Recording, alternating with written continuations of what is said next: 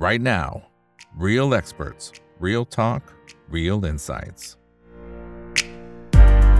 สวัสดีครับ สวัสดีเพื่อนๆนักทุนทุกคนนะครับนี่คือ right now by อีกบรรพททุกเรื่องที่นักทุนต้องรู้นะครับสำหรับวันนี้เรื่องที่เราต้องรู้ก็จะเป็นเรื่องของวิธีคิดของท่านผู้บริหารนะครับว่าเอ๊ะนำพาอย่างไรให้ผ่านพ้นวิกฤตในช่วงวิกฤตโควิด -19 และตอนนี้กลับมาได้ค่อนข้างจะดีเลยทีเดียวนะครับและอนาคตมีการวางแผนแล้วก็วางวิสัยทัศน์อย่างไรกันบ้างนะครับ วันนี้ได้รับเกียรติจากคุณชัยพัฒน์ไพฑูรย์ครับประธานเจ้าหน้าที่ฝ่ายการเงินบริษัท Miner International จำกัดมหาชนนะครับหรือว่ามินนั่นเอง สวัสดีครับพี่บิ๊กครับผม วัสดีครับ สวัสดีครับอีกครับ ครับอ่าคนไหนที่เข้ามาแล้วก็ฝากกดไลค์กดแชร์กันด้วยนะครับ ทั้ง Facebook YouTube Twitter แล้วก็ทาง Clubhouse ด้วยนะครับนะฮะสำหรับวันนี้ท่านไหนถ้าว่ามีคำถามอะไรก็สามารถพิมพ์เข้ามาได้ทุกช่องทางเลยครับ ทีนี้พอไปดูในเรื่องของตัว Market Cap ก่อนนะครับพี่บิ๊กโอจะเห็นว่า Market Cap ของมินเนี่ยอยู่ที่ประมาณสัก 1 8 0 0 0 0 กว่าล้านบาทกลมๆ คือประมาณสัก 2 0 0 0 0 ล้าน แล้วถ้าเราย้อนกลับไปดูในช่วงที่เจอกับวิกฤตโควิดเนี่ยในช่วงที่เจอหนักๆเนี่ยนะครับปรากฏว่า ปัจจุบันเนี่ยเด้งขึ้นมาจากตรงนั้นเนี่ยสามเท่าตัวนะนะครับสามเด้งเลยนะฮะคือต้องเริ่มก่อนนะครับว่าให้พี่บิ๊กอธิบายตัว business model เผื่อคุณผู้ชมท่านไหนที่เขาอาจจะไม่ได้ตามเราว่าเฮ้ยโอ้โหนี่เรากลับมาได้แข็งแกร่งขนาดนี้เนี่ยนะ business model แข็งแรงขนาดไหนยังไงครับเชิญเลยครับครับบริษัท Miner International นะครับทำธุรกิจหลักๆ อยู่ 3 ธุรกิจนะครับ ก็มีธุรกิจโรงแรมนะครับ แล้วก็ธุรกิจร้านอาหาร แล้วก็มีธุรกิจค้าปลีกหรือธุรกิจไลฟ์สไตล์นะครับส่วนธุรกิจโรงแรมเนี่ยก็จะเป็นส่วนใหญ่ของบริษัทนะครับอยู่สักประมาณ 70 70นะครับของรายได้รวม ส่วนธุรกิจอาหารเนี่ยอยู่สักประมาณ 20-30%ของรายได้รวมนะครับ แล้วก็ไลฟ์สไตล์เนี่ยก็ก็เล็กหน่อยนะครับ อยู่ไม่ถึง 5%ของรายได้รวมนะครับ ธุรกิจโรงแรมของเราเนี่ยเราก็มีหลาย ๆ แบรนด์อยู่ทั่วโลกนะครับ เราทำ เรามีโรงแรมของเราเนี่ยอยู่มากกว่า 50 กว่าประเทศทั่วโลกเลย ภายใต้แบรนด์อนันตราอาวานีโอ๊กส์ทิโวลี NH นะครับก็มีหลาย ๆ แบรนด์อยู่นะครับ แล้วก็ส่วนธุรกิจอาหารเนี่ยเราก็มีร้านอาหารเนี่ยอยู่ในประเทศไทย ในเมืองจีน ในออสเตรเลีย ในสิงคโปร์แล้วก็ในอีกอีกหลายประเทศนะครับ ธุรกิจร้านอาหารเนี่ยเรามีอยู่ สักประมาณกว่า 20 ประเทศนะครับ ทั่วโลกแบรนด์ที่คนรู้จักกันดีก็ The Pizza Company นะครับ Swensen's Burger King Dairy Queen นะครับ Coffee Club แล้วก็ Bon Chon นะครับแล้วก็มีแบรนด์อื่นๆนะครับในส่วนต่างๆของอทั่วโลกนะครับธุรกิจไลฟ์สไตล์เราเป็นตัวแทนจัดจำหน่ายสินค้าแฟชั่น สินค้า household สินค้า homeware เนี่ยนะครับส่วนใหญ่ทั้งหลายเนี่ยอยู่ในประเทศไทยนะครับก็ อย่างที่บอกตอนนี้ธุรกิจก็โดนขับเคลื่อนโดยธุรกิจโรงแรมแล้วก็ร้านอาหาร แล้วตอนที่ช่วงโควิดเนี่ยพอมีล็อกดาวน์เนี่ยธุรกิจโรงแรมธุรกิจร้านอาหารเราเนี่ยก็โดนผลกระทบค่อนข้างเยอะเหมือนกัน ก็มีการขัดการทำขัดการขัดทุนอยู่บ้างในช่วงโควิดนะครับ แต่ตอนนี้เนี่ยประเทศหลาย ๆ ประเทศเริ่มเปิดประเทศ เกือบหมดแล้วแล้วธุรกิจโรงแรมเนี่ยเราก็เห็นการฟื้นตัวที่กลับมาค่อนข้างชัดเจนนะครับค่อนข้างดีธุรกิจร้านอาหารก็เหมือนกัน ร้านที่เคยโดนล็อกดาวน์เนี่ยก็เปิดทำการหมดแล้ว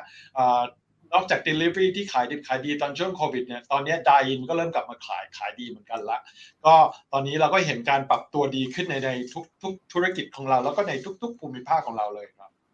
อ่า ครับ แต่ถ้าสมมติว่าเทียบระดับก่อนโควิดนะครับ อ่าพี่บิ๊กคือตอนนี้ที่คำว่าฟื้นเนี่ยคือมันฟื้นกลับมาเหนือโควิดแล้วหรือยังครับ หรือมันมันเป็นลักษณะรูปแบบไหนยังไงครับผม คือถ้าจะมองภาพเป็นปีเนี่ย full year เนี่ยคงคงยังเพราะว่า quarter หนึ่งหรือไตรมาสหนึ่งเรายังมีการโดนโอมิครอนอยู่บ้างนะครับ แล้วก็มีการเปิดประเทศเนี่ยหลายๆประเทศมันก็เปิดไม่เท่ากันอย่างเมืองไทยเนี่ยก็เพิ่งเริ่มเอา Test & Go ออกเมื่อตอนพฤษภาแล้วก็เอา Thailand Pass ออกเมื่อตอน กรกฎาหรือมิถุนากรกฎาเพราะฉะนั้นเนี่ยการเปิดประเทศเนี่ยมันก็ไม่ไม่ไม่ค่อยเท่ากัน แต่ว่าถ้าถามว่าณวันนี้เนี่ยดูเป็นจุด one point in time เนี่ยธุรกิจของเราโดยเฉพาะในยุโรปเนี่ยซึ่งเป็น main หลักของเราณตอนนี้เนี่ยเห็นการเดินทางที่กลับเข้าสู่เกือบภาวะปกติแล้ว เพราะว่าโรงแรมในยุโรปของเราเนี่ยเราให้การ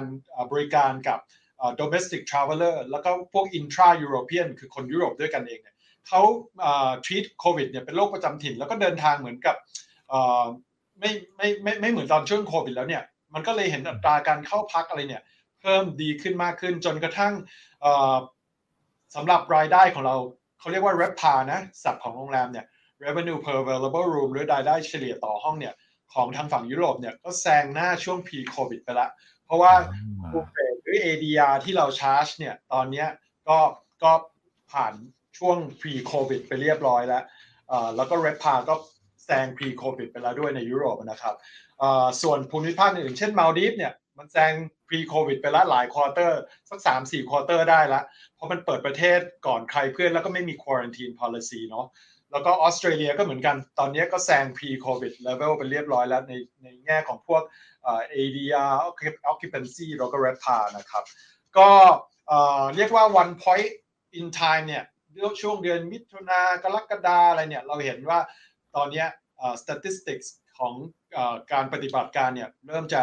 แตะหรือว่าแซงโควิด ในหลาย ๆ ภูมิภาคที่เราเห็นแล้วนะครับครับอ่าส่วนถ้าเป็นในมุมของทั้ง bottom line แล้วก็ EBITDA เนี่ยจะเห็นว่าค่อนข้างดีมากๆเลยนะครับ อย่างถ้าสมมติย้อนกลับไปในช่วงที่เจอวิกฤตโควิดหนักๆเนี่ยปี2013เนี่ยตอนนั้นยังขาดทุนจากการดำเนินงานประมาณสัก 18,000 กว่าล้านบาทนะครับ ปี2014 ขาดทุนเหมือนกันแต่น้อยลงครึ่งหนึ่งเลยนะครับ ประมาณสัก 9,300 ล้านบาท แต่ว่าไตรมาสล่าสุดกลับมาได้เป็นกำไรแล้วนะฮะ แล้วก็ EBITDA เนี่ยบวกขึ้นมาโอ้โหนี่กี่ไตรมาสติดๆกัน คือบวกมาแบบอย่างต่อเนื่องเลยทีเดียว มันสะท้อนให้เห็นวิธีคิดของผู้บริหารในการปรับกลยุทธ์ในช่วงที่เจอกับวิกฤตยังไงครับทำให้เรากลับมาได้ขนาดนี้ตอนนี้ควอเตอร์สองที่ผ่านมาเนี่ยเราก็เป็นกำไรแล้วเป็นบวกไปแล้วนะครับ ก็ก็ช่วงโควิดที่เราขาดทุนเนี่ย เราก็ไม่ได้อยู่นิ่งเนาะเราก็ปรับองค์กรของเรา ไม่ว่าจะเป็นการลดต้นทุน การงดลดการใช้เงินลงทุน แล้วก็เพิ่มความแข็งแกร่งของเงินกองทุนของเรา ไม่ว่าจะออกหุ้นกู้ออกออกหุ้นเพิ่มทุน rights offering ออก warrant แล้วก็พยายามที่ทำให้ leverage ratio หรืออัตราหนี้สินต่อทุนเนี่ยลดลงมาให้ได้ แล้วเราก็ทำสำเร็จแล้ว แล้วก็การลดต้นทุนค่าใช้จ่ายทั้งหลายเนี่ยบางบางบางบาง item เนี่ยก็เป็นการลดได้อย่างถาวร ทำให้เราเนี่ยมี productivity มากขึ้น มี cost structure ที่ดีขึ้น แล้วเราก็พยายามจัดทับคนจัดทับ streamline องค์กรของเราไม่ว่าจะทำการปรับตัวปรับโครงสร้างองค์กรในแง่ของเชิงธุรกิจ หรือว่า business transformation เนาะหรือว่าเชิงดิจิทัลหรือว่าที่เราเรียกกันว่า digital transformation เนี่ยทำให้เรามี productivity แล้วเรามีความมีประสิทธิภาพในการสร้างรายได้หรือสร้างผลกำไรมากขึ้น สิ่งเหล่านี้ที่เราทำในช่วงโควิดเนี่ย ส่งผลน่าจะดีให้กับการทำกำไรของเราณวันนี้นะครับ แล้วก็ในควอเตอร์ถัดๆไป ก็จากที่เห็นเนี่ยเราก็สามารถ turn around ไตรมาสนี้เป็นบวกได้แล้วนะครับ จาก 2 ปีที่ผ่านเนี่ยนะครับเนี่ยเป็นล้อเป็นขาดทุน แต่ณปีนี้ทั้งปีเนี่ยเราค่อนข้างมั่นใจหรือว่าเรามีความมุ่งมั่นที่จะทำให้ผลกำไร bottom line ทั้งปีเนี่ยเป็นบวกนะครับ อ่าครับเพราะฉะนั้นตอนนี้เห็นผลละนะครับ เพราะฉะนั้นในช่วงที่เหลือของปีเนี่ยแน่นอนเดี๋ยวจะเข้าสู่ช่วง high season ด้วยเพราะฉะนั้นมันก็จะมีโอกาสอย่างที่พี่บอกเมื่อสักครู่นี้แหละครับทีนี้ผมขอถอยมาดูในภาพใหญ่นิดนึงนะครับ คือตั้งแต่ก่อตั้งธุรกิจมาเนี่ยผมก็จะว่าตั้งแต่ปี 2510 จะเห็นว่าทางฝั่งของไมเนอร์เนี่ยก็ผ่านร้อนผ่านหนาวมาเยอะเหมือนกันนะครับแต่ทุกๆครั้งที่เจอกับวิกฤตเนี่ยสามารถกลับมาแล้วกลับมาได้แบบโห stronger อะคือกลับมาได้แบบแข็งแรงกว่าเดิมทุก ๆ ครั้งเลยอะมันสะท้อนให้เห็น ถึง DNA ของความเป็นไมเนอร์ยังไงครับพี่บิ๊กทำไมมันถึงกลับมาได้ขนาดนี้ทุกรอบเลยครับ คือทุกครั้งที่เกิดภาวะวิกฤตเนี่ยนะครับ เราก็จะต้องมีการวางแผนวางกลยุทธ์ในการรับมือกับมันตั้งแต่ต้นเลย ในช่วงโควิดอะพี่จำได้ว่าพี่คุยอีกใช่เราได้วาง layout strategy เราตั้งแต่ตอนช่วงโควิดฮิตเราใหม่ๆเลยว่า ตอนนี้เราต้องทำอะไรบ้าง 1 2 3 แล้วพอโควิดหายไปแล้วเนี่ยเราจะต้องทำอะไรบ้าง เราจะ capture demand เราจะทำ กวาดเขาเรียกอะไรอุปสงค์ที่เกิดขึ้นได้อย่างไรบ้าง แล้วก็เฟสที่ 3 คือหลังจากโควิดไปแล้วเนี่ยพฤติกรรมผู้บริโภคเปลี่ยนไปเนี่ยจะเปลี่ยนไปยังไงบ้างให้เราเราเราพยายาม forecast เราพยายาม predict แล้วก็เปลี่ยน business model ให้เข้ากับการเปลี่ยนแปลงที่เป็น long term ในแง่พฤติกรรมผู้บริโภค อันนี้เป็น3เฟสที่เรามาวางไว้ตั้งแต่ช่วงโควิดที่เราใหม่ๆ ซึ่งอะไรเพื่อแผนระยะยาวหรือแผน ที่เป็นขั้นเป็นตอนอย่างเงี้ยเราทำทุกครั้งไม่ว่าจะเกิดวิกฤตแบบใดขึ้นมาเนี่ย เราสามารถรับมือกับมันได้ทุกครั้ง แล้วคราวนี้ก็เหมือนกันเราเราผ่านมันมาได้ด้วยดี แล้วก็เราเห็นการฟื้นตัวเขาเรียกอะไร เมื่อกี้เราบอกว่าปรับปรุงองค์กรของเราในช่วงโควิดอะทำให้เราสามารถฟื้นตัวอย่างก้าวกระโดดได้เมื่อ environment หรือสิ่งแวดล้อมในการทำธุรกิจเนี่ยเอื้อหนุนกับเรา เราไม่เราไม่ได้พึ่งแค่ environment อย่างเดียวนะ เราพึ่งตัวเราด้วยเราปรับเปลี่ยน ปรับเปลี่ยนตัวของเราเพื่อที่จะฟื้นตัวได้อย่างก้าวกระโดดพร้อมกับ environment นะครับครับ ซึ่งถ้าคนไหนที่สามารถย้อนกลับไปดูคลิปย้อนหลังได้นะครับ จะเห็นว่าอย่างพี่บิ๊กเองเนี่ยอธิบายเป็น scenario เลยนะ ว่าถ้าสมมติมันเกิดเหตุการณ์แบบนี้จะ action แบบไหนนะครับ ถ้าเป็นเหตุการณ์ที่2 scenario ที่ 2 จะทำแบบไหนนะครับ ซึ่งก็เลยทำให้ผ่านพ้นมาได้แล้วอย่างที่พี่บอกว่า พอสถานการณ์เปิดประเทศนู่นนี่นั่นนะครับ พอเปิดเสร็จปั๊บทุกอย่างมันพร้อมละ ผ่าตัดองค์กรเรียบร้อยแล้ว มันก็พร้อมที่จะ take off นะครับทีนี้เมื่อสักครู่นี้พี่บิ๊กพูดประเด็นหนึ่ง keyword หนึ่งที่น่าสนใจมากคือพฤติกรรมของบริโภคที่เปลี่ยนแปลงไปพอมันเปลี่ยนแปลงแบบไหนเสร็จปั๊บเราจะ capture ยังไงให้มันทันด้วยนะครับทีนี้เท่าที่มองเห็นเนี่ยทั้งการไปท่องเที่ยวก็ดีนะการพักโรงแรม หรือแม้กระทั่งการทานอาหารเนี่ยมันมันเปลี่ยนแปลงไปในมุมไหนบ้างครับพี่บิ๊กนะหลังจากที่เจอกับวิกฤตโควิดนะฮะแน่นอนอะไรที่เห็นชัดๆนะครับ ความใส่ใจกับสุขสุขอนามัยนะครับ hygiene standard แล้วก็การสร้างมาตรฐานนอกนอกจากมาตรฐานสุขอนามัยเนี่ยมันต้อง reflect ออกมาจากแบรนด์ของเราด้วย ถ้าคนเนี่ยลูกค้าของเราเนี่ยเชื่อมั่นในแบรนด์ของเรา ว่าแบรนด์ของเราเนี่ยมี standard ที่ดี มีสุขอนามัยที่ดี ได้รับการรับรองในอย่างในช่วงโควิดเนี่ยเราโรงแรมเราก็ได้ SHA นะครับร้านอาหารเราก็ได้ SHA เพราะนั้นเนี่ยเป็นตัวการันตีได้อย่างดีว่าเฮ้ยคุณไม่ผิดหวังหรอกมาจะปาอนันตลาอาวานี่พิซซ่าคัมพานีตรงไหนก็ตามเนี่ยคุณจะ เชื่อมั่นได้ว่าคุณปลอดภัยในด้านสุขอนามัยนั่นที่หนึ่งส่วนที่สองพฤติกรรมผู้บริโภคเนี่ยจะเป็นอะไรที่ดิจิทัล related มากขึ้นคือหลายคนเนี่ยอาจจะเห็นว่าโอ๊ยไม่ได้เคยใช้โมบายแอปพวกดิจิทัลแอปพลิเคชันเลยเนี่ยแต่ช่วงโควิดเนี่ยโอ้คนเหล่านี้เนี่ยกลายมาเป็นดิจิทัล savvy people มากขึ้นด้วยเนาะใช้คล่องกันเลย เพราะนั้นเนี่ยเราปรับตรงนี้เราใช้โอกาสตรงนี้เนี่ย ดูความเปลี่ยนแปลงของพฤติกรรมผู้บริโภคตัวนี้เพื่อที่จะเข้าใกล้ชิดกับผู้บริโภคมากขึ้นโดยใช้ดิจิทัล transformation ของเราด้วยนะครับ อันนี้คืออะไรที่เห็นชัดๆแล้วเนาะมันก็มีหลายอีกอีกหลายแบบที่เราเราไม่ได้ออกเรียกว่ายกตัวอย่างในในหน้าที่นี้นะครับยังมีอีกหลายอย่างเหมือนกัน ใช่ครับ อันนี้อันนี้ผมเห็นด้วยเลยนะครับ อย่างคุณพ่อคุณแม่ของผมเองนะพี่บิ๊กนะครับ คือก่อนอันนี้เขาจิ้มไม่เป็นอะเวลาที่จะสั่งอาหารนะครับอ่าอยากจะทานพิซซ่านะ แล้วก็เขาชื่นชอบมากบอลชอนอะนะฮะ พอจะกดเมื่อก่อนเนี่ยต้องเรียกลูกหลานนะเฮ้ยเนี่ยป้าป้าอยากจะกินอันนี้อันนี้นะ แต่เดี๋ยวนี้กดเองอะ เดี๋ยวนี้กดเองเป็นแล้ว เออเป็นอย่างนั้นจริง ๆ นะครับ เออเพราะฉะนั้นมันมันก็เป็นพฤติกรรมที่เปลี่ยนแปลงไปจากไอตัววิกฤตรอบนี้อย่างโรงแรมก็เหมือนกันนะครับ ก็ก็เอ่อแต่แต่เดิมเนี่ยอาจจะแบบ จองล่วงหน้านานๆ แต่ตอนนี้คนอาจจะจองสั้นลง เพราะว่าต้องคอยดูว่าเอ้ย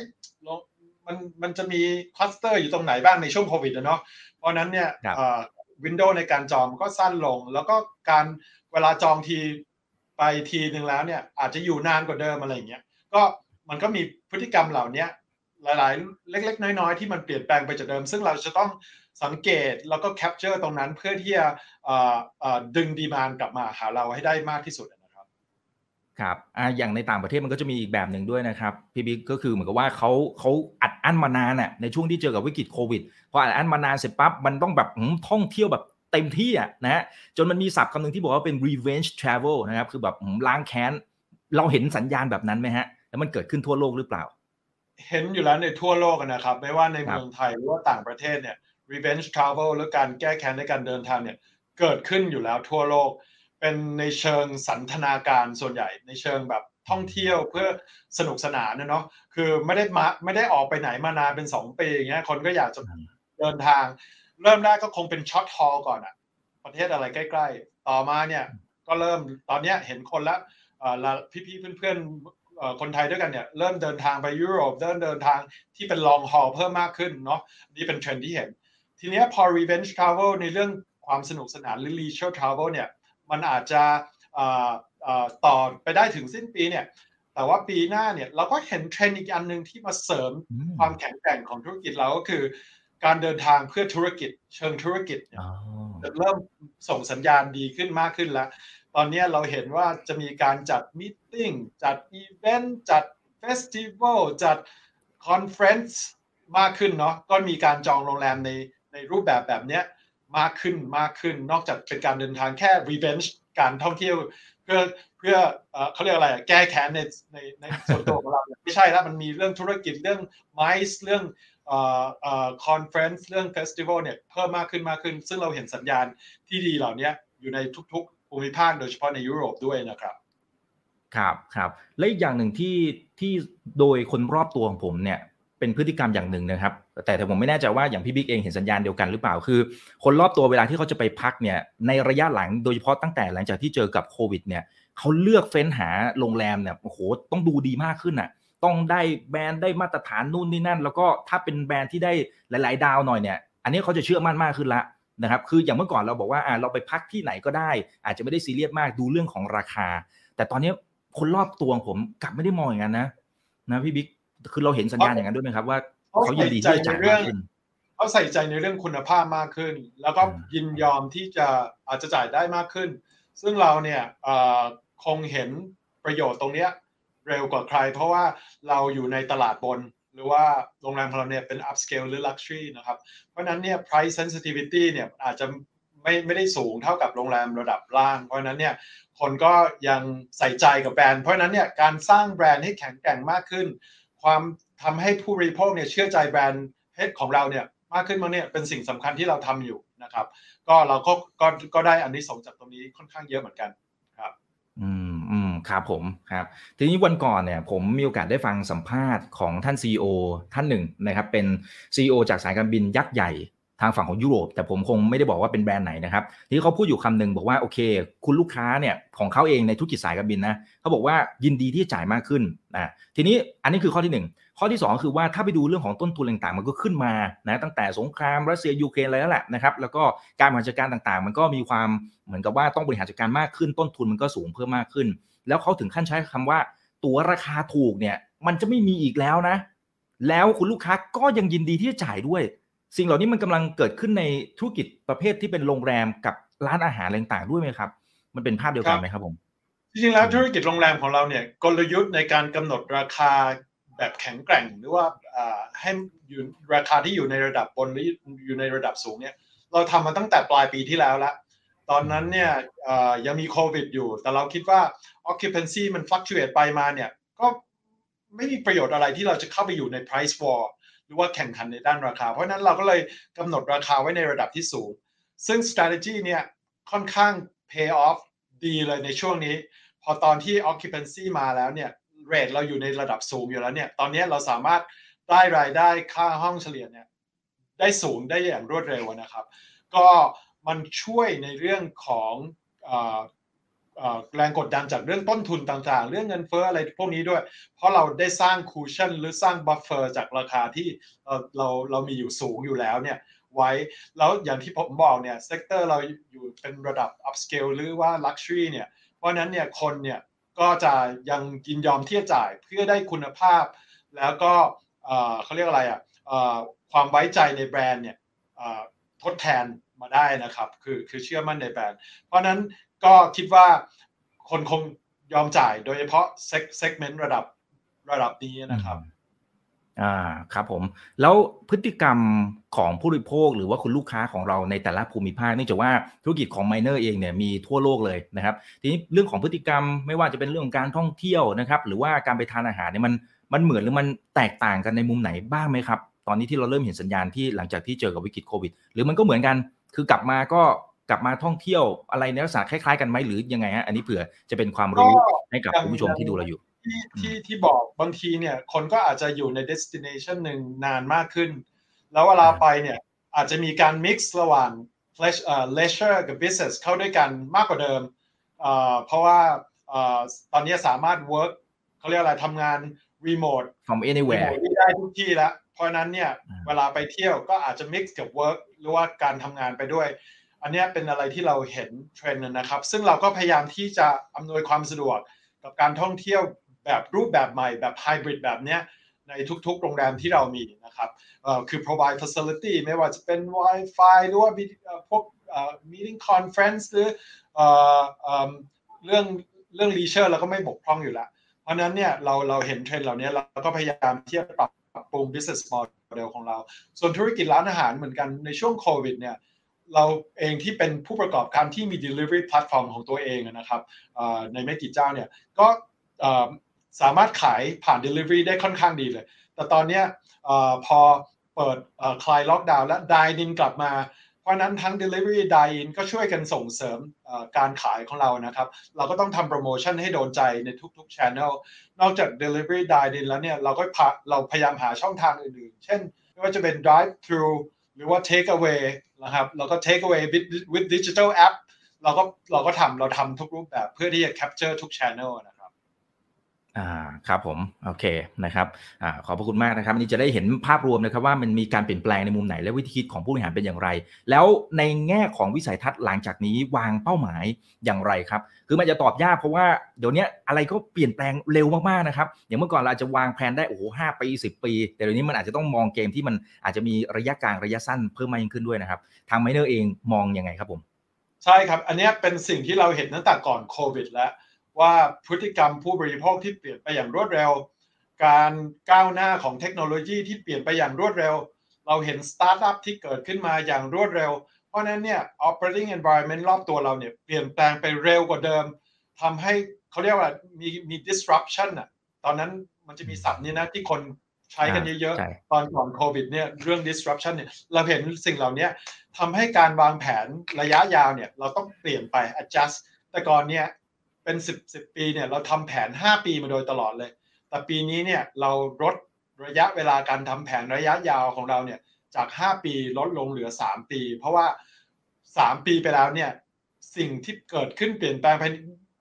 แม้กระทั่งภายใน3ปีเองเนี่ยมันก็จะมากมายจนเราอาจจะมองไม่เห็นชัดเจน เพราะนั้นเนี่ยหปีมันอาจจะเขาเรียกอะไรไกลเกินที่จะ forecast ได้ เพราะนั้นเนี่ยเราลดลดการทำแผนระยะยาวมาเป็น 3 ปีนับตั้งแต่ปีนี้นะครับ ก็พฤติกรรมผู้บริโภคแล้วก็มอนิเตอร์อย่างใกล้ชิดอย่างที่เรียนนะครับอันนี้คือแต่ในแง่วิธีดูการทำ strategy อ่าครับผมเป็นเป็นกรอบความคิดใหญ่ๆนะครับ แต่ถ้าเป็นในแง่ของ positioning นะครับ ภาพที่เราเห็นอ่าสมมติอีก 3 ปีข้างหน้า เปรียบเทียบกับตอนนี้เนี่ยมันจะเปลี่ยนแปลง ในมุมไหนบ้างครับผม อันนี้เผื่อจะได้เป็นวิสัยทัศน์ให้กับทางด้านของนักลงทุนที่ดูเราอยู่ณตอนนี้นะครับที่ว่าการขยายงานเนี่ยก็คงจะขยายอย่างอย่างที่เรียนนะครับ ในช่วงแรกคงเป็น asset light ในช่วงถัดมาก็อาจจะมี asset heavy บ้าง แต่ความที่เรามี multi brand portfolio เนี่ยไม่ว่าจะเป็นธุรกิจโรงแรมหรือธุรกิจร้านอาหารเนี่ยเรามีหลาย ๆ แบรนด์อยู่ใน portfolio ของเราทั่วโลกเนี่ยเราสามารถ cross expansion ของแบรนด์ต่าง ๆ ได้ อย่างเช่น LNH มีอยู่ในเอเชียอนันตลาไปอยู่ในยุโรป หรือว่าการขยายงานอย่างเรามีร้านอาหาร Riverside อยู่ในเมืองจีนแล้วออกมาเปิดในสิงคโปร์นะออกมาเปิดในประเทศอื่นคือมีการ cross pollination หรือว่า cross expansion ของแบรนด์ต่างๆ ของเราเนี่ยจะช่วยขับเคลื่อนการเจริญเติบโตของเราได้ในอนาคตนะครับ อันนี้ก็ยังเป็นแผนกลยุทธ์ในการ cross expansion strategy อยู่ ไม่ว่าจะ under asset light หรือว่า asset heavy ก็ตามนะครับ แล้วก็เราพยายามที่จะเพิ่ม productivity เพิ่ม profitability หรือ margin ของเรา ไม่ว่าอย่างที่ผมพูดไปตั้งแต่ตอนต้นการเปลี่ยนแปลงในแง่ business transformation การเปลี่ยนแปลงในแง่ digital transformation การเปลี่ยนแปลง manning power การจัดทัพบุคลากรของเราให้มี flexibility แล้วแล้วอาจายมากขึ้นเนี่ยก็จะทำให้มีผล productivity และ profitability มากขึ้นในระยะยาว อันนั้นเนี่ยก็คือแผนเขาเรียกอะไรกลยุทธ์คร่าวๆระดับ เขาเรียกอะไร high level อีกอันหนึ่งก็คือการที่เราสร้างแบรนด์ equity ให้แข็งแกร่งมากขึ้นมากขึ้นเนี่ยก็จะช่วยด้วยเหมือนกันครับอ่าครับ แต่ในเชิงของเป้าหมายการเติบโต อันนี้อาจจะเซนซิทีฟหน่อยนะครับ ถ้าตอบไม่ได้ไม่เป็นไรนะครับ อย่างปีนี้พี่บิ๊กบอกว่ามีโอกาสเหมือนกันที่จะเห็นกลับมาเป็นบวกแล้วไตรมาสล่าสุดไตรมาสที่2เนี่ยนี่เป็นบวกแล้วแต่ว่าทั้งปีมีโอกาสที่จะพลิกกลับมา แต่ถ้าในเชิงของการเติบโตเนี่ยผมไม่แน่ใจว่าสามารถบอกเป็นเปอร์เซ็นต์คร่าวๆได้ไหมครับว่าอ่านับจากนี้อีก 3 ปีเนี่ยมันจะกลับมาขนาดไหนอย่างไร อันนี้เผื่อจะได้เห็นภาพนะครับแต่ถ้าเซนซิทีฟไม่เป็นไรไม่เป็นไรรายได้เติบโตเนี่ยปีนี้เนี่ยเหนือกว่าปีที่แล้วอย่างแน่นอนอยู่แล้วแล้วก็ผลกำไรเนี่ยจะปรับตัวตัวดีขึ้นอยู่แล้วจากขาดทุน แล้วเรามั่นใจว่าคงจะเป็นกำไรทั้งปีนะครับที่เราเราตั้งใจไว้ แต่ส่วนใน สองสามปีข้างหน้าเนี่ยอย่างที่เรียนเนี่ยตอนนี้เรากำลังอยู่ในขั้นตอนการทำ three year plan อยู่ คงจะมีอะไรมาแชร์ในอนาคตอันใกล้นะครับ แต่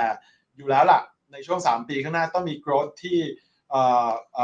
คือไม่ไม่น้อยไปก่อนก่อน pre covid อยู่แล้ว ก็ก็เดี๋ยวเราจะมาแชร์ทีหลัง แต่ว่าณวันนี้เนี่ยเรามั่นใจว่าจะ turn around จากผลขาดทุนเป็นผลกำไรอย่างแน่นอน ครับอ่านี่ก็เป็นกำลังใจให้นะครับ แต่สำหรับถ้าเป็นในแง่ของตัว capex นะครับอ่าในปีนี้เนี่ยอยู่ที่ประมาณสัก 6,400 ล้านบาทนะครับ ก็ถือว่าลดลงไปสัก 1 ใน 3 ถ้าเทียบกับวงเงินลงทุนเดิมนะครับมาสะท้อนวิธีคิดของผู้บริหารของไมเนอร์อย่างไรในเรื่องของการรักษาวินัยทางการเงินในสภาวะที่มันอาจจะยังไม่แน่นอนแบบนี้ครับผม คือสิ่งเหล่านี้เป็นสิ่งที่เราทำมาตั้งแต่ในช่วงโควิดแล้วนะครับ ในช่วงโควิดเนี่ยเราตัดเงินลงทุนของเราเพื่อที่จะรักษาสภาพคล่อง ให้รับมือกับวิกฤตได้มากที่สุด เพราะนั้นเนี่ยอย่างเงินลงทุนปีที่แล้วเนี่ยเราหันไปครึ่งเลย แล้วเงินลงทุนปีนี้เนี่ยเราหันไปหนึ่งในหนึ่งส่วนสามของงบงบที่เราตั้งไว้ตั้งแต่ก่อนเกิดโควิดขึ้นมาเนาะเราจะใช้เงินลงทุนเหล่านี้ในในโปรเจกต์ที่จำเป็นจริง ๆ แค่เป็นการ maintenance การ renovate ให้มันคนยังรื่นรมกับ product กับ service ของเราอยู่ แล้วก็โปรเจกต์อะไรที่เราเริ่มการก่อสร้างไปแล้วเนี่ยเราก็ต้องทำให้รู้ล่วงเสร็จสิ้นไป ส่วนอะไรที่ยังไม่ได้เริ่มก่อสร้างเนี่ยเราก็ postpone ไปก่อน แต่ตอนนี้เนี่ยถ้าเกิดว่าทุกอย่างเนี่ยกลับมาดีขึ้น ถ้าเกิดว่า earning recovery เห็นชัดขึ้น balance sheet แข็งแกร่งมากขึ้นเนี่ยการใช้จ่ายเงินลงทุน capex เนี่ยก็เราก็ต้องพิจารณาเป็น เป็นปีต่อปีไปนะครับในอนาคตข้างหน้า แต่ปีนี้เนี่ยอยู่ที่ 6,400 เนี่ยก็เป็นส่วนใหญ่ก็จะเป็น maintenance capex การทำนุบำรุงนะครับแล้วก็โปรเจกต์ที่ทำดำเนินการก่อสร้างไปไปก่อนหน้านี้แล้วนะครับ อืมอืม ครับอ่าเพราะฉะนั้นตรงนี้ก็สบายใจได้ในมุมของนักลงทุนเองนะครับ เพราะว่าถ้าสมมุติว่าผู้บริหารเนี่ยมีการเช็คตลอดนะว่าโอ้ตอนนี้สถานการณ์เงินเป็นอย่างไรนะครับแล้วโอกาสในการเติบโตเป็นอย่างไร ถ้าถึงจังหวะเวลาเดี๋ยวกลับมา aggressive เพิ่มขึ้นแน่นอนนะครับงั้นตรงนี้ก็จะสบายใจได้นะครับ แต่ถ้าเป็นในเชิงของกลยุทธ์ไม่ว่าจะเป็นการเพิ่มอัตราการเข้าพัก หรือว่าพวกเรฟพาอะไรต่างๆนี่นะครับ ซึ่งที่ผ่านมามันถือว่าฟื้นตัวมาเร็วมากแล้วมันจะยังไปได้อีกสักแค่ไหนหรือแม้กระทั่งมาจินเนี่ยซึ่งทำได้ดีมากๆแล้วนะฮะมันจะยังลีนกว่านี้ได้อีกเหรอฮะ ผมว่ายังยังยังมีนะครับ เพราะว่าการเดินทางเนี่ยมันกันยังเพิ่งเริ่มเองการเปิดประเทศก็เหมือนกันหลาย ๆ ประเทศก็ยังเปิดยังยังยกตัวอย่างง่าย ๆ เลยเมืองไทยเนี่ยเทสันโกยกเลิกไปเดือนพฤษภาไทยแลนด์พาสยกเลิกมิถุนาหรือว่ากรกฎาเนี่ยเพราะนั้นเนี่ยเราคงเห็นภาพที่ดีขึ้นของเมืองไทยเนี่ยในครึ่งปีหลัง โดยเฉพาะไฮซีซันที่จะเข้ามาใน ไตรมาสสี่หรือไตรมาสหนึ่งปีหน้าเนี่ยตอนนี้ occupancy เมืองไทยเนี่ยยังไม่ถึงไปสู่ pre covid เลย เพราะฉะนั้นเนี่ย room ที่มันจะไปสู่จุดนั้นเนี่ยมันยังมันยังมีให้เห็นอยู่ในปีหลายๆ เดือนที่เหลือหรือว่าปีข้างหน้านะครับ ก็ตอนนี้เราเห็นจำนวนนักท่องเที่ยวเข้ามาเพิ่มมากขึ้นมากขึ้นมากขึ้นละส่วนภูมิภาคอื่นอย่างยุโรปที่เราเห็นการเข้าพักแล้วก็ ADR หรือ RevPAR ที่ แซง pre covid ไปแล้วเนี่ยอย่างที่ผมบอกว่ามันเป็น revenge travel ด้วย และอย่างหนึ่งเนี่ยการเดินทางเพื่อเชิงธุรกิจเนี่ยเราเพิ่งเห็นสัญญาณเริ่มส่งสัญญาณเป็นบวกเอง เพราะนั้นเนี่ยตัวนี้มันอาจจะเป็นแรงขับเคลื่อนที่จะทำให้เกิด growth ต่อได้อีกในอนาคต ทีนี้นอกจากตัวนี้เนี่ยไม่ว่าการเดินทางแบบสันทนาการแบบธุรกิจที่จะกลับเข้ามาในอนาคตแล้วเนี่ยมีอะไรอีกไหม ก็โรงแรมหลาย ๆ โรงเนี่ยที่เราซื้อมาก่อน โควิดเนี่ยแล้วยังไม่ได้ดำเนินการอะไรไปเท่าไหร่เลยเจอโควิดเข้าไปเนี่ยตอนนี้มันเปิดบริการแล้วคนเนี่ยหลั่งไหลเข้ามาเพราะนั้นเนี่ยตัวนี้เป็นตัวโกรธอีกตัวหนึ่งที่จะเข้ามาเสริมด้วย แล้วโรงแรมที่เราทำ repositioning หรือว่า renovate เพื่อที่จะสามารถที่จะ up ADR หรือ room rate ได้เนี่ยเราก็ทำอยู่ในช่วงตอนนี้อยู่ด้วยเหมือนกัน เพราะนั้นเนี่ยเขาเป็นอีกตัวหนึ่งที่เป็นเขาเรียกอะไรขับเคลื่อนการเจริญเติบโตของเรานะครับ อันนี้อันนี้ของของฝั่งโรงแรมเนาะส่วนฝั่งร้านอาหารเนี่ยเราพยายามที่จะทำแบรนด์ของเราเนี่ยที่มีอยู่ในใจของผู้บริโภคมาหลายปีแล้วเนี่ยทำยังไงให้มันยังโดนใจกับผู้บริโภครุ่นใหม่อยู่ อย่างเช่นแบรนด์ของเราถ้าไปอย่าง s w e n s o n เนี่ยจะเห็นว่าเรามี s w e n s o n Craft Bar ไม่ใช่แค่เป็น sundae สำหรับ family เหมือนในอดีตและเรามีแบบสำหรับตีตลาด millennial ตีตลาดคนรุ่นใหม่เนี่ย เราทำแบรนด์ของเราเนี่ยให้เขาเรียกอะไรใกล้ชิดกับคอน sumer ทุก generation แล้วก็ generation ใหม่ๆ ตลอดนะครับแล้วก็ออก Product ใหม่ๆ มีเมนูใหม่ๆ แล้วก็เรื่องการต้นทุนเนี่ยความที่เราลดต้นทุนมาอย่างมากแล้วในช่วงโควิดเนี่ยทำให้สตรัคเจอร์หรือว่าโครงสร้างของต้นทุนตอนนี้ของเราเนี่ยค่อนข้างดีกว่าก่อนช่วงโควิด เพราะนั้นเนี่ยเราก็มีโอกาสในการที่จะรักษามาจินหรือว่าขยายมาจินได้มากขึ้นด้วยครับ อืมอืมครับและจุดเด่นหนึ่งนะครับของทางฝั่งของร้านอาหารนะครับพี่บิ๊กที่ที่มองเห็นคือไอตัว same-store sales ครับโหมันขึ้นมาตอนนี้จริง ๆ เป็นตัวเลข 2 หลักแล้วแล้วหรือแม้กระทั่งถ้าไปดูในแง่ของตัวผลประกอบการเนี่ยทางฝั่งของอาหารเนี่ยเป็นบวกมาโอ้โหตั้ง 8 ไตรมาสแล้วนะฮะซึ่งซึ่งถือว่าดีมากๆเลย ทีนี้ถ้าเป็นในแง่ของกลยุทธ์ที่จะเพิ่มตัว same-store sales ยอดขายต่อสาขาเพิ่มขึ้นอีกเนี่ยมันจะมีแนวทางไหนบ้างที่เป็นในเชิงรุกอะครับผมครับ ก็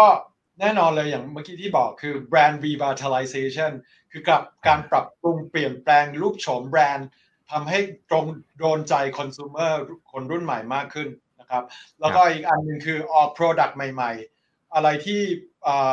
อะไรที่แบบเป็นทำให้มี talk of the town ว่าเอ้ยพิซซ่าออกพิซซ่าหน้าใหม่มาสเปนเซนออกโปรโมชั่นแบบใหม่มาเนี่ยเราอะช่วงปีที่ผ่านมาเนี่ยเราตั้ง minor food innovation team เพื่อที่จะคิดหา product อะไรใหม่ ๆ เพื่อที่จะสร้างเขาเรียกอะไรกระแสในตลาดเนี่ยอยู่ตลอด อันนั้นก็เป็นอีกอันหนึ่งนะครับ ก็ทุกๆแบรนด์ทำอย่างนี้หมด แล้วก็มีการขยายสาขาเพิ่มเติมแล้วการขยายสาขาของเราตอนนี้ไม่ใช่แกไม่ใช่แบบเปิด dine in restaurant เราทำแบบเราเรียกว่า smart expansion ในในรูปแบบหลายๆ format นะนะในในหลายๆ รูปแบบ อาจจะเป็น dine in อาจจะเป็น delivery outlet ที่มีที่นั่งอยู่บ้างเล็ก ๆ น้อยๆหรืออาจจะเป็น take away center ที่ customer ไป pick up ได้อย่างเดียว หรืออาจจะเป็น drive through นึกออกไหมฮะมันจะมีหรืออาจจะเป็น grab and go เราก็จะมี format หลาย ๆ แบบเนี่ยเพื่อที่ make sure productivity per square meter เนี่ยมันสูง และเราสามารถทำกำไรได้มากขึ้นจากการทำ smart expansion แบบนี้นะครับ อืม ซึ่งซึ่งก็จะเอาวิธีนี้ไปทำกับฟอร์แมตในต่างประเทศด้วย จะเป็นลักษณะเดียวกันเลยใช่ไหมอ่าโอเคโอเค เพื่อเป็นการตอบสนองความต้องการของผู้บริโภคให้ดีที่สุดนะครับ ทีนี้พอดูผลประกอบการโดยเฉพาะไตรมาสที่2นะครับพี่บิ๊กโอ้โหนี่ต้องบอกว่าฟื้นขึ้นมาได้อย่างสวยงามนะเดี๋ยวให้พี่บิ๊กเล่าให้ฟังตัวไฮไลท์ที่สำคัญสำคัญนะครับ ว่าที่บอกว่าฟื้นเนี่ยนะครับมันฟื้นมาในรูปแบบไหนยังไงบ้างนะครับครับก็อย่างธุรกิจโรงแรมเนี่ยผลการดำเนินงานเนี่ยปรับตัวดีขึ้นจาก ที่ทุกภูมิภาคเลยของบริษัทนะครับโดยเฉพาะกลุ่มโรงแรมในยุโรปเนี่ยที่ที่ผมบอกไปตั้งแต่ตอนต้น มีการดำเนินงานที่โดดเด่นเนาะ NH เนี่ย NH Hotel Group ของเราเนี่ยรายงานผลดำเนินงานในไตรมาสสองเนี่ยสูงสุดเป็นประวัติการ แล้วก็สูงกว่าระดับก่อนการระบาดของโรคโควิดอีกแล้วก็กลุ่มโรงแรมในออสเตรเลียก็เหมือนกัน มีการดำเนินงานที่แข็งแกร่งมีตราการเข้าพักอยู่มากกว่า 80%เนี่ยตอนนี้แล้วก็อัตราค่าห้องพักเฉลี่ยสูงเพิ่มขึ้นดับเบิลดิจิตนะครับมาลดีก็เหมือนกันโตขึ้นมาอย่างแข็งแกร่งอยู่ตลอด แล้วก็สูงกับพีโควิดเรียบร้อยแล้ว อันนี้ก็เป็นไฮไลท์นะครับคร่าวๆ แต่ว่าจริงๆแล้วเนี่ยมันปรับตัวดีขึ้นเยียร์เยียในทุกๆภูมิภาคแหละ แต่ว่ามีหลายภูมิภาคที่แซงพีโควิดเลเวลไปด้วย ส่วนร้านอาหารเนี่ยก็ทำผลกำไรเป็นบวกเนี่ยมา 8 ไตรมาสติดต่อกันแล้วเนาะโดยการดำเนินงานในเมืองไทยในสิงคโปร์ในออสเตรเลียเนี่ยค่อนข้างดีมาก ๆ เลย ถึงแม้ว่าในเมืองจีนอาจจะโดนผลกระทบจากล็อกดาวน์บ้างเนี่ยแต่ความผลการประกอบการที่แข็งแกร่งที่ภูมิภาคอื่นเนี่ยมันก็มันก็ชดเชยไป แล้วตอนนี้เมืองจีนเนี่ยคลายล็อกดาวน์และช่วงมิถุนากรกฎาเนี่ย ตอนนี้เราจะเริ่มเห็น V shape recovery ของเมืองจีนแล้ว ในช่วงครึ่งปีหลังก็น่าจะเป็นตัวผลักดันที่ดีขึ้นด้วยเหมือนกันนะครับ ครับอ่าอย่าง debt to equity ratio เนี่ยก็ดูจะ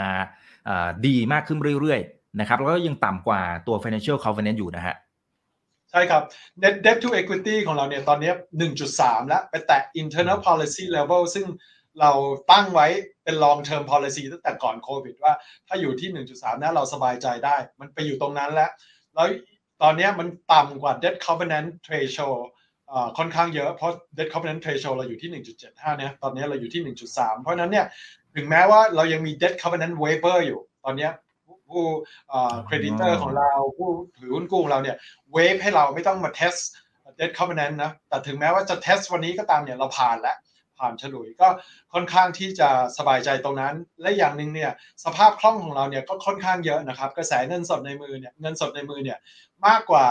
26,000 ล้านนะครับแล้วก็มีเครดิตฟ facility ที่ใช้ได้เนี่ยมากกว่า 30,000 กว่าล้านด้วยนะครับก็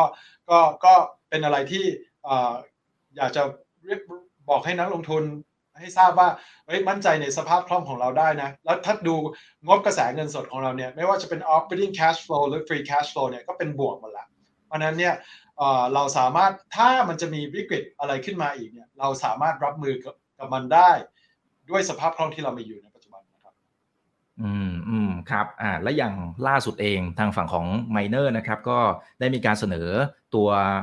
ขายหุ้นกู้ด้อยสิทธิ์นะครับแก่ประชาชนทั่วไปนะครับทดแทนชุดเดิมที่จะมีการถ่ายถอนก่อนกำหนด อยากให้พี่บิ๊กอธิบายรายละเอียดตรงนี้หน่อยนะครับเอาตั้งแต่มันคืออะไรนะครับ เพราะว่าหลายท่านเนี่ยอาจจะพอไม่ได้อยู่ในวงการเสร็จปั๊บเนี่ยเขาจะไม่เข้าใจว่ามันคืออะไรกันแน่นะครับเพราะชื่อเนี่ยมันจะมีเรื่องของศัพท์เทคนิคอยู่พอสมควรนะครับแล้วจุดประสงค์ของการระดมทุนเนี่ยอันนี้อาจจะไปทำอะไรตรงส่วนไหนอย่างไรทำให้มันมีความแข็งแกร่งมากขึ้นในมุมของสถานการณ์เงินเนี่ยในมุมไหนบ้างครับผม ครับ คือตอนนี้เนี่ยเราเตรียมเสนอขายหุ้นกู้ด้อยสิทธิ์นะครับที่มีลักษณะคล้ายทุนถ่ายถอนเมื่อเลิกบริษัทนั้นนะครับ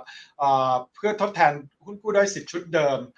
ที่ที่กำลังถ่ายถอนอยู่เนี่ยนะครับ ก็ใครที่มีหุ้นกู้ชุดเดิมเนาะก็สามารถที่จะซื้อหุ้นกู้ด้อยสิทธิ์ชุดใหม่เนี่ยได้เลย ตอนนี้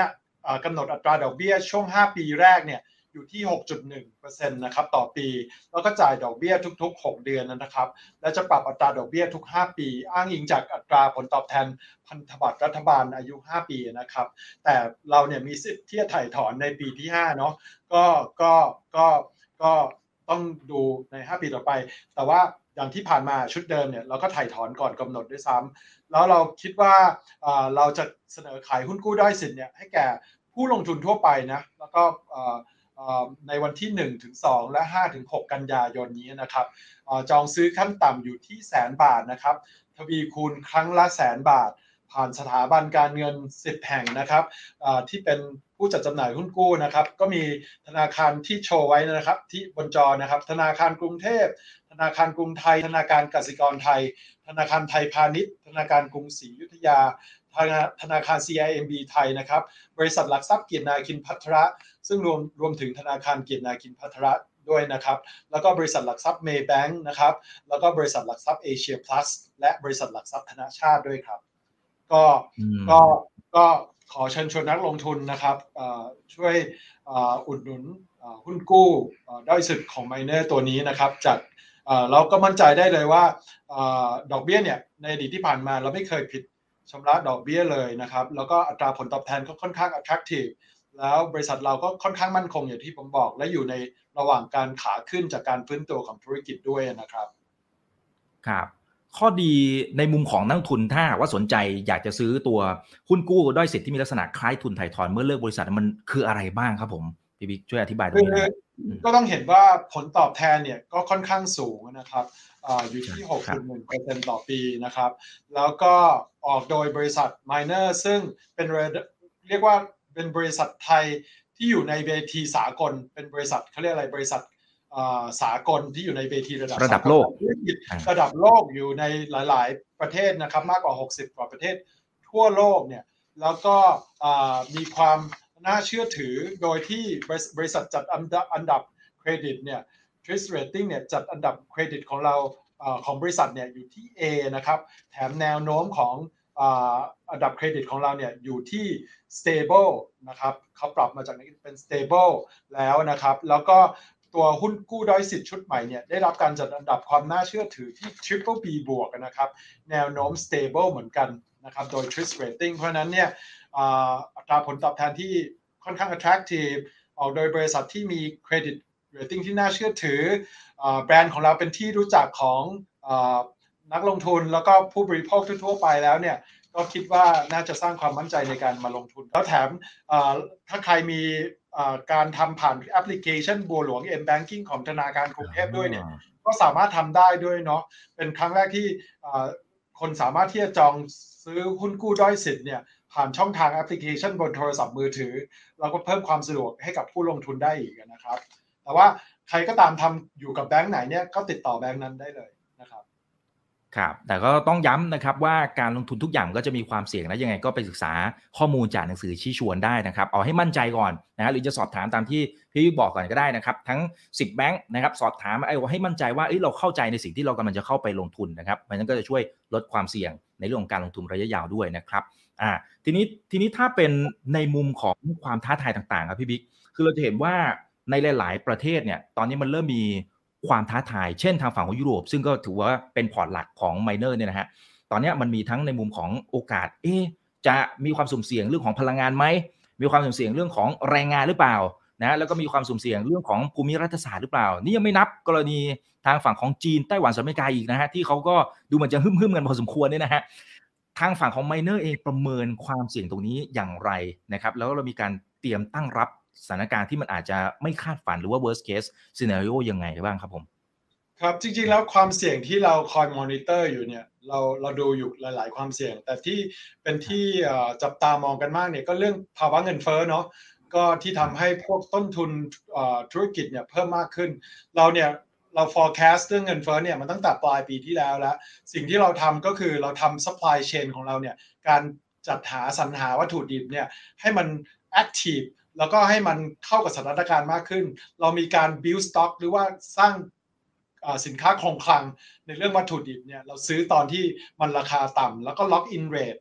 ใช้ long term contract กับ supplier เราใช้ supplier หลาย ๆ เจ้าเพื่อให้เขา compete กันเอง เพื่อให้เราได้ bargaining power ได้ดีที่สุด แล้วเราเราเราพยายามที่จะใช้ tender เขาเรียก tender process ในการสร้างเวทีให้กับ supplier มาบิดแข่งกันเพื่อที่ให้เราได้ราคาที่ค่อนข้างต่ำ แล้วก็ lock in rate เนี่ยหลายๆ หลาย ๆ มาตรการเนี่ยเป็นสิ่งที่เราทำเพื่อที่จะรับมือกับสถานการณ์ inflation นอกเหนือไปจากอาจจะมีการปรับปรุงเมนู เปลี่ยนแปลงโครงสร้างเมนูไฮไลท์เมนูที่มีวัตถุดิบที่ราคาไม่ได้สูงมากนัก แล้วก็วัตถุดิบที่มีราคาสูงเนี่ยเมนูเนี้ยก็ทำเป็นพรีเมียมเมนูแทน คือสตรัคเจอร์เมนูให้มันมีหลาย ๆ เทียในการที่จะให้ผู้บริโภคไม่รู้สึกว่า เรามีการขึ้นราคา แต่จริงๆแล้วเนี่ยเราสามารถที่จะ protect margin จากการปรับปรุงเมนูอย่างนั้นอย่างนั้นได้ด้วยนะครับ และอย่างหนึ่งเนี่ยในแง่ของพลังงานเนี่ยโรงแรมในยุโรปของเราเนี่ยหลายๆ โรงแล้วก็หลาย ๆ ส่วนภูมิภาคเนี่ย ก็ใช้ renewable energy เนาะพลังงานทดแทนด้วยนะครับ ก็ทำให้มีการประหยัดพลังงานตรงนั้น ต้นทุนพลังงานตรงนั้นอยู่เหมือนกัน ในเรื่องของคนเนี่ยเราพยายามสร้างความยืดหยุ่น flexibility ในการบริหารจัดการทับคนของเราเนี่ยให้สามารถ scale up scale down ลดคนเพิ่มคนได้ตาม working hour ที่เรา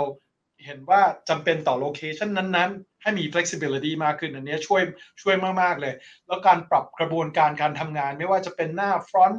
ใน back office ไม่ว่าจะเป็นของทางด้านร้านอาหารหรือโรงแรมเนี่ยทำให้มันง่ายแล้วก็ seamless มากขึ้น ให้มีความคล่องตัวมากขึ้นนะครับ แล้วก็มีการที่จะใช้เทคโนโลยีอย่างที่ผมบอกตั้งแต่ต้นเนี่ย utilize เทคโนโลยีดิจิทัลทำให้มี productivity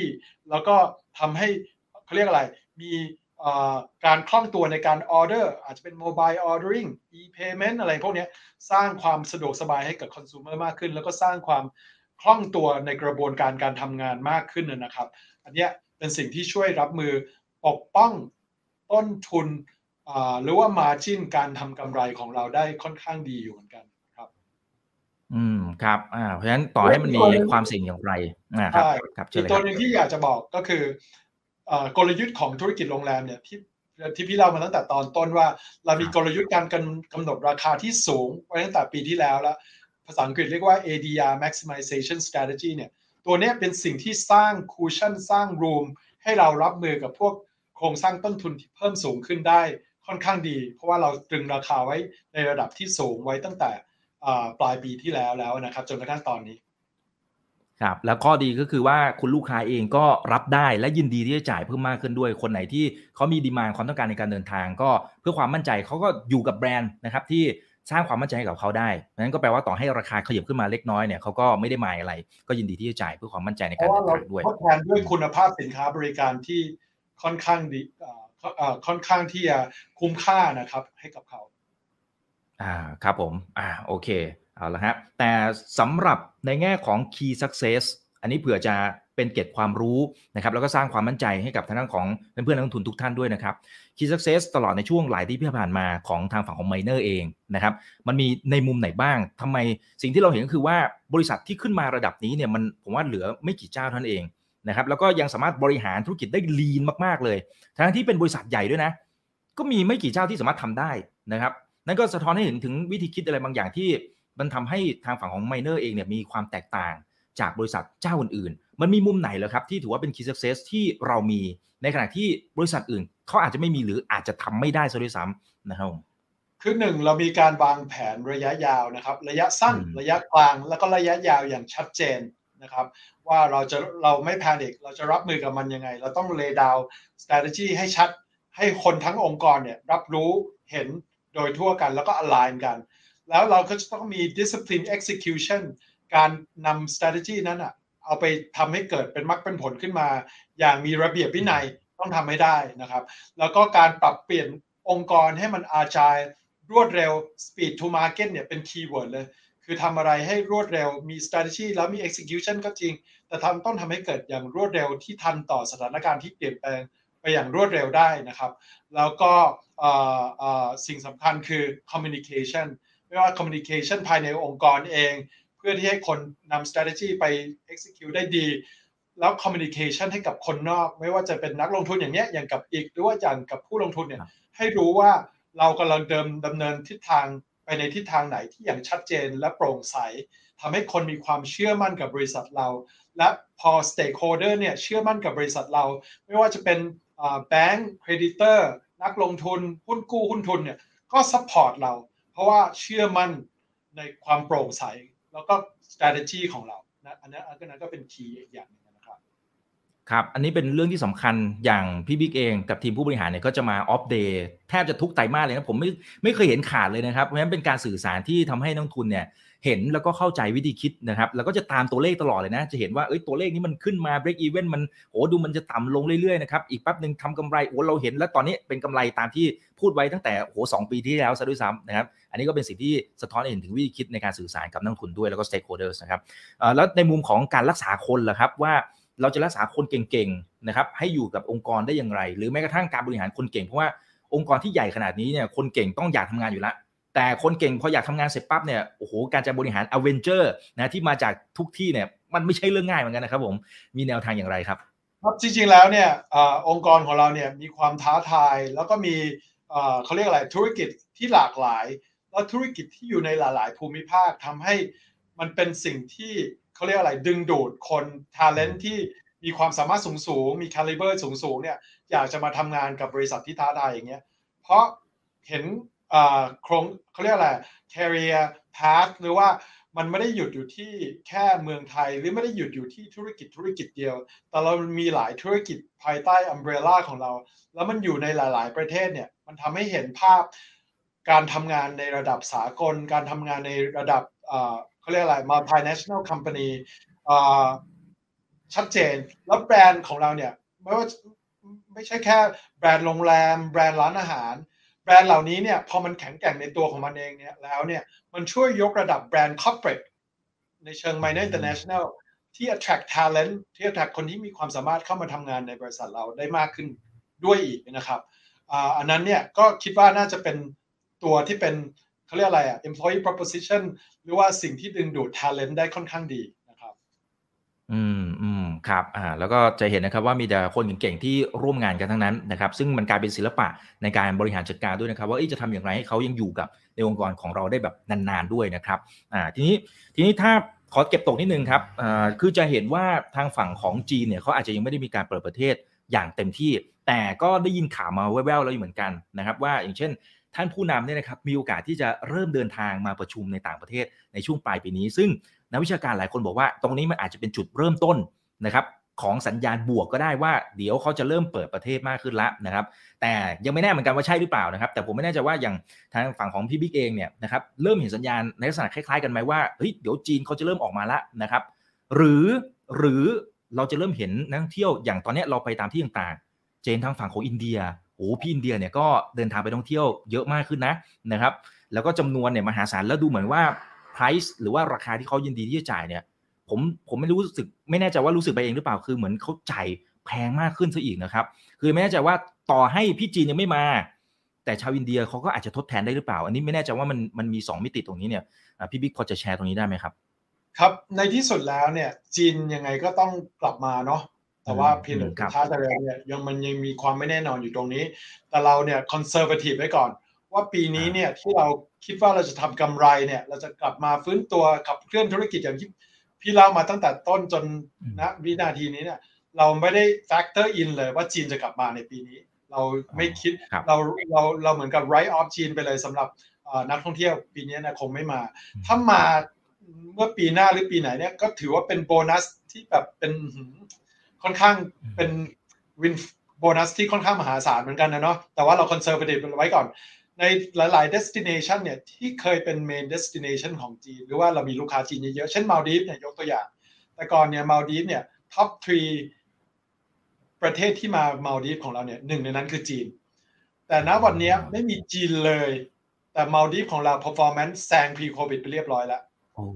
ในขณะที่ไม่มีจีนเลยนะ เพราะว่าเราเนี่ยไป go after market อื่น เช่นอ่าอย่างเมื่อกี้ที่บอก Middle Middle East อิน เดีย European US อสอะไรเนี่ย เราทำการตลาด active กับการ diversify customer base ของเราทำให้ถึงแม้ไม่มีจีนเลยเนี่ย ตอนนี้ performance มาดิฟแซงแซง pre covid level ไปเรียบร้อยแล้ว อันเนี้ยเป็นอะไรที่ถ้าเราถ้าจีนจะกลับมาสมมติมา ปีนี้เราไม่ต้องเราเราเราคงไม่ได้คิดถึงขนาดนั้นนะถ้าเกิดปีหน้ามาเนี่ยมันก็ยิ่งเพิ่มกำลังหรือว่าการขับเคลื่อนการเจริญเติบโตเราขึ้นมากขึ้นไปอีก อย่างเมื่อกี้ที่บอกว่าอินเดียเนี่ยเป็นตลาดอะไรที่เข้ามา แล้วก็มีการใช้จ่ายที่ค่อนข้างสูง แล้วตลาด Middle East หรือตลาดตลาดตะวันออกกลางเนี่ยเป็นอะไรที่ต้องใส่ใจเลยนะ เพราะว่ากำลังซื้อเขาสูงมาก ๆ เลย แล้วการเปิดประเทศระหว่างไทยกับซาอุดีอาระเบียเนี่ยก็ช่วยค่อนข้างเยอะเหมือนกันนักท่องเที่ยวก็เริ่มเข้ามามากขึ้นมากขึ้นนะครับ ก็อันนี้ก็เป็นสัญญาณที่ดีนะครับในการขับเคลื่อนการเติบโตของเรา อ่าครับเพียงแต่ว่าถ้าเขามาจริง ๆ อันนั้นเดี๋ยวจะเป็นโบนัสก้อนใหญ่นะครับ เดี๋ยวรอติดตามดูนะครับอ่าทีนี้ฝากทิ้งท้ายถึงคุณผู้ชมหน่อยนะครับนะที่ดูเราจนถึงณตอนนี้นะครับคนไหนที่ดูจนถึงตอนนี้ฝากกดไลค์กดแชร์ทุกช่องทางด้วยครับ Facebook YouTube Twitter แล้วก็ทาง Clubhouse ด้วยนะนะครับสำหรับตัวรายละเอียดหุ้นกู้ด้อยสิทธิ์ที่มีลักษณะคล้ายทุนถ่ายถอนเมื่อเลิกบริษัทอ่านนี้ฝากทิ้งท้ายนะครับให้กับคุณผู้ชมนะครับเผื่อท่านไหนที่สนใจจะได้เป็นโอกาสในการลงทุนและเป็นการกระจายพอร์ตการลงทุนของท่านด้วยนะครับ ครับก็ขอเสนอขายหุ้นกู้ด้อยสิทธิ์นี้นะครับ ช่วยสนับสนุนด้วยออย่างที่บอกนะครับสามารถที่จะลงทุนได้นะครับวันที่ 1 ถึง 2 แล้วก็ 5 ถึง 6 กันยายนนี้นะครับจองซื้อได้นะครับขั้นต่ำ1 0 0 0 0แบาทนะครับทวีคูณครั้งละ 1 0 0 0 0แบาท ผ่านสถาบันการเงิน 10 แห่งนะครับ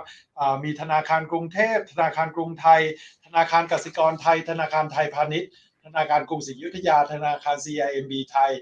บริษัทหลักทรัพย์เกียรตินาคินพัทระ ซึ่งรวมถึงธนาคารเกียรตินาคินพัทระนะครับ แล้วก็บริษัทหลักทรัพย์เมย์แบงก์บริษัทหลักทรัพย์เอเชียพลัสแล้วก็บริษัทหลักทรัพย์ธนาชาตินะครับ ก็อัตราผลตอบแทนอัตราดอกเบี้ยในช่วง 5 ปีแรกเนี่ยอยู่ที่ 6.1%ต่อปีนะครับ แล้วก็จ่ายดอกเบี้ยทุก 6 เดือนครับ ครับ เป็นโอกาสที่ดีมากๆ แต่ก็ต้องย้ำทุกๆ ครั้งนะครับว่าทุกการลงทุนมีความเสี่ยงยังไง ก็สอบถามข้อมูลเพิ่มเติม หรืออย่างน้อยๆก็ต้องไปอ่านหนังสือชี้ชวน ให้เข้าใจไม่เข้าใจตรงไหนก็สอบถามบรรดาผู้เชี่ยวชาญนะครับหรือว่า 10 ธนาคารนี้ก็ได้นะครับจะได้เข้าใจและมั่นใจในการลงทุนระยะยาวนะฮะแล้วก็เติบโตไปพร้อมกับทางฝั่งของไมเนอร์ด้วยนะครับเอาละฮะก็วันนี้พอสมควรนะครับ ขอพระคุณพี่บิ๊กนะครับที่มาให้ความรู้ดีๆกับพวกเรานะฮะทำเราเห็นนะฮะในเรื่องของวิธีคิดของทางทีมผู้บริหารด้วย แล้วก็สำหรับตัวสถานทางการเงินก็ค่อนข้างจะแข็งแรงอยู่แล้วนะครับที่ยังไม่นับด้วยนะครับว่าเดี๋ยวจะมีโอกาสในการเติบโตอีกมหาศาลด้วยนะครับเพราะฉะนั้นเป็นโอกาสที่ดีมากๆครับวันนี้ขอบพระคุณมากครับพี่บิ๊กครับขอบคุณครับอีกครับ ครับสำหรับครั้งหน้าจะเป็นเรื่องไหนอย่างไร เดี๋ยวรอติดตามกันนะครับ นี่คือ right now บายอีกบรรพททุกเรื่องที่นักทุนต้องรู้ วันนี้สวัสดีครับ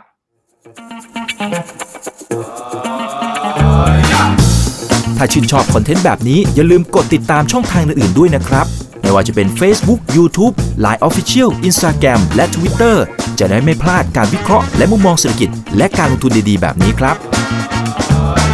อย่าลืมนะครับว่าเริ่มต้นวันนี้ดีที่สุด ขอให้ทุกท่านโชคดี และมีอิสรภาพในการใช้ชีวิต ผม อีกบรรพธนาเพิ่มสุขครับ